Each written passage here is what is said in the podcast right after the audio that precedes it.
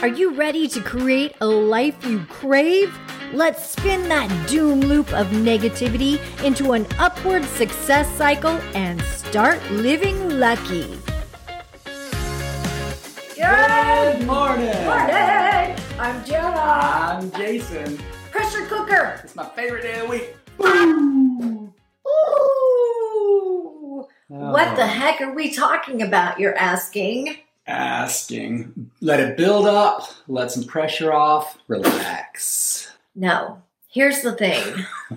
this is what happens. We're all like a bunch of pressure cookers because the universe gives us these obstacles, these struggles, these feelings that piss us off. I mean, let's just face it. Something happens and we're like, "Eh, why did that happen? That's and it it it gets us like all pressured and stressed and angered and "Ugh," there's energy that starts to build within our souls right and it starts to cause this "Ugh," discomfort this disease and dis-ease. and yeah. it makes us want to change or it makes us want to take action. It makes us want to do something about it. It makes us want to head toward our North Star, go toward our goals, when you know what the goal is. find more possibilities, more potential. And then this is what happens we start to take steps toward that because we're so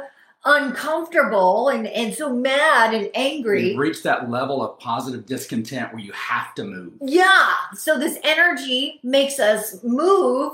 And then as soon as we start to move, we start to get some results. And as soon as we start to get results, now we're not as uncomfortable. Yeah. We're like, oh, okay, we're back in our comfort level.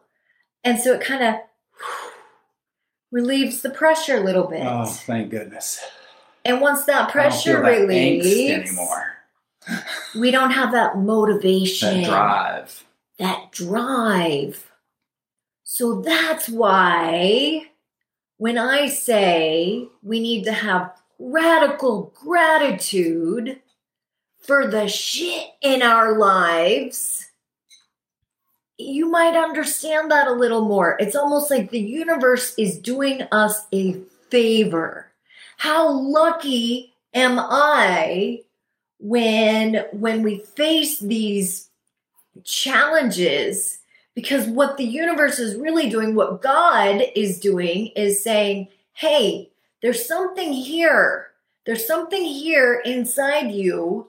And if you can just learn from this, if you can Hmm. learn from this and and get better and, and get over this hump, you're gonna you're gonna find a whole new level of life. And what happens is, is you can either let those humps build up and turn into mountains, Yes. or you can just use the humps as stepping stones. But using, Yeah, if you train yourself to look for the gratitude and, and the radical gratitude, and you learn to look for the lesson quickly, Yeah. then you get to use the humps as like momentum. Use your humps. Your humps. Your lovely Lady humps. Adversity humps.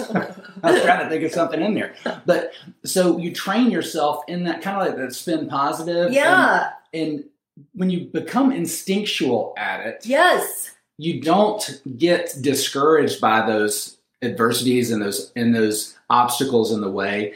You start using them almost as catapults forward, and it's a momentum builder instead of a let's step back, let's rest, let's relax. It's it's like that's why we have coaches in our lives. We're all a bunch of pressure cookers. yeah. Sheila, Patrick, Marilyn, David, Julie. Where's Julin? I don't see Julin, but I, I think see I just saw her. Brenda. Are y'all a bunch of pressure cookers? Have you ever experienced this? Okay, here's an example. Have you ever said, Oh, I'm going to lose some weight. I need to lose some weight. And you're at the That's point where you put on your pants and you're like, You know Oh. what? They just don't fit anymore. I'm just disgusted with myself. I'm going to go on a diet. Wow. You know, you get to the point where you're just like, I can't do it anymore. or maybe your wife says, "I'm just disgusted with you." Look at that, Dicky do. Oh. okay, I would never belly, say that. your belly sticks out further than your dicky do. Okay, that that's what that is. anyway, he's usually a reflection of me. I can usually tell if I need to lose weight just by looking at my husband. But anyway, here's what happens is you start you start to eat better, you start to feel better, you start to look better, right? And 3 weeks in, you're like, "Oh my gosh, I feel great." My pants fit. I my pants are fitting. People are starting to compliment me. Put the donuts back in Life bag. is great. and so then what do you do? You're like, I deserve. I'm gonna treat myself. and again, back to the treating ourselves. Back to so the pattern. So it's like the pressure cooker. So the pressure cooker it- it- the pressure builds when our pants don't fit. Literally. And so it causes us to take action, and then we start taking action. And then once we start getting positive Once you relie- results, relieve the pressure. we relieve the pressure just a little bit. And then what do we do? Go back to we our fall pattern. right back into our patterns. And most of the time, it even makes it worse. And here's why because now we have the added layer of, oh, you know what? I failed. I tried to go on a diet. I tried to lose weight. And you know what? I was successful for a month, but then I failed. And now I feel like crap about myself. I tried at this side hustle. I and that's that's a big one for a lot of my clients. is because it's a side hustle. yeah. Well, it's a it's I tried it for X number of days or months or whatever and the theory the thought is I put everything in, but what happened was is I put effort in until some pressure was relieved, I got some results and then I wanted it to, t- to go on on its own, but I fell back into my own patterns. That's we I see that all the time with clients. Okay, so Pam asked, what about when you take action and no results? Oh, that's big. So for me, when you take action and no results, we have to look at the action that we're taking, or does the process will it will that process end up in results? So we have to look at what's the overall goal, and do these processes typically end up in results, or do we need to change the process? Okay, and I'm going to piggyback off of that. So for me, what I have learned is sometimes I'm measuring the wrong results. Yep. For example, I grew up in competitive sports, okay? So when I played basketball, it was easy to see the score, okay? Are we winning? Are who has the the most points on the board, okay? And the team that has the most points on the board, that's the winner. So in our heads, we were like, "Oh, we didn't win." Well, it, when you're in a losing streak, when you have a team that is brand new, a team that is is what we call green, a team that is Building. learning and building, it's very defeating to not have the results on the scoreboard that you want. So, what do you do? You start measuring how many rebounds did we get? How many assists did we get? Did we show up every single day this week to practice? Did we play as hard as we could? You start measuring different metrics. Yeah. And I'm telling you, if you start measuring different metrics over time and start setting smaller chunks, smaller chunks of goals, you will get to that bigger result. You will get there. You just have to chunk it down into smaller seasons. and recognize new new types of wins. So Mhm. like in sales, setting an appointment might be the win. So, not getting the actual dollar sale at the end. So, when I worked with new sales professionals, dialing the phone is a huge thing because people are scared of getting the no and they know they need to get the appointment to get the sale. But if they're not dialing the phone and they can't get an appointment on the phone, then that freaks them out because you have to go through so many no's on the phone to get. Think of how many times someone calls you to set an appointment. You most people hang up, but getting through that, if you're not getting the appointment there, then you change things in the process of making that dial, change things in the process of the words that you're using, and change that formula. But just like Jana said, it's you have to just look at the process and then change. Am I actually doing the things that will create the success? And and it's always it always comes down to the plan that I create. And here's another here's another tip for you. I always do better when I have an outside person mm. that is helping me. So here's when you're in when you're in the frame, it's hard to see the picture. so when you're in it, it's almost like you are the water inside the the bottle trying to read the label. Does that make sense? So when you are trying to figure out your own plan and trying to figure out okay, what am I doing right? What where do I need to pivot? What am I what do I need to improve on?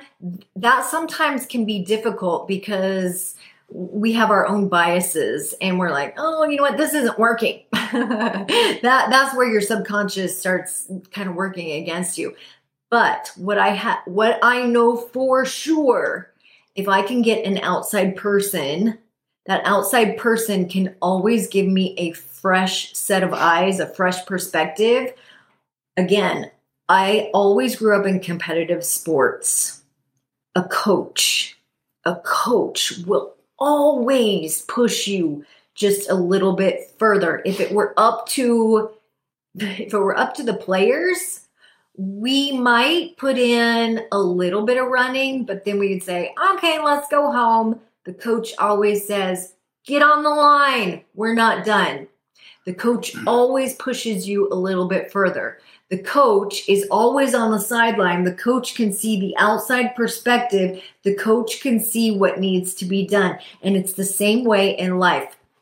When I hired my first coach, I hate to even say this out loud, but I invested a really big amount of money in it was uncomfortable. myself. Very it was a very uncomfortable amount of money in me. And once I did that, take a deep breath and swallow, it was evident that I wasn't showing up and playing full out and I wasn't putting myself out there. I wasn't I wasn't giving all of my talents to the world. And and when I was, I was being uh, I was like, oh my God, what are people going to think? Oh, you know, am I, mm-hmm. I was having imposter syndrome. I was, oh, no, you go ahead. I was afraid of being successful. I was afraid of failing. I mean, there were all kinds of fears that I didn't even realize I was having. I was afraid of rejection. I was afraid of not being loved. I was afraid of being too loved. I, it was like, oh my God, blah. there's so many things. But when you have a coach that's saying, there's a lot of buts there, Jana. There's a lot of buts. I think you just need to do it. yeah. You just need to shut up and do it. And you need to push yourself a little bit further. You just need to keep doing it. And now I'm like, yeah, but I'm not getting the results that I want. Well, did you show up? Did you show up?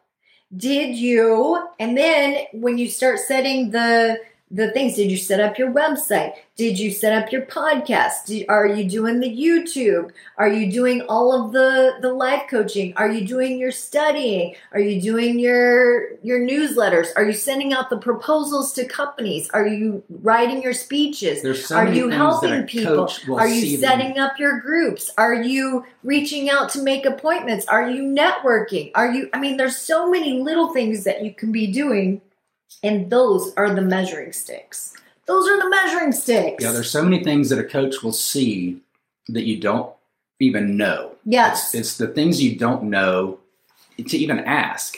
And a and a A player, like the top players, they they do want to coach for the practice, and then at the end of practice, when they're tired, they don't want that coach to push them that one extra level. But in the game, they want to they want to have had that push and they also want more coaches looking down and saying, so they can say, all right, coach, what do you see that I'm missing?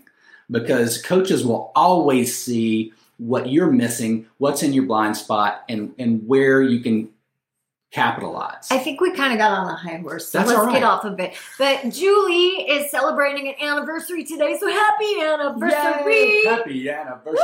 Woo! Excuse us if we off key. And we just want to say thank you guys for joining us. Uh, Eduardo's here. Good morning, Eduardo. We love having you here.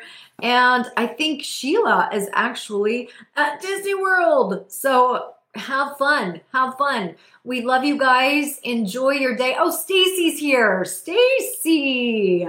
Stacy just dropped the kids off. She's a bus driver. Me too. Oh, different kids. Jason dropped the kids off at the pool. Love you guys. Have a great day. Bye bye. Happy Thursday. If the idea of living lucky appeals to you, visit us at startlivinglucky.com.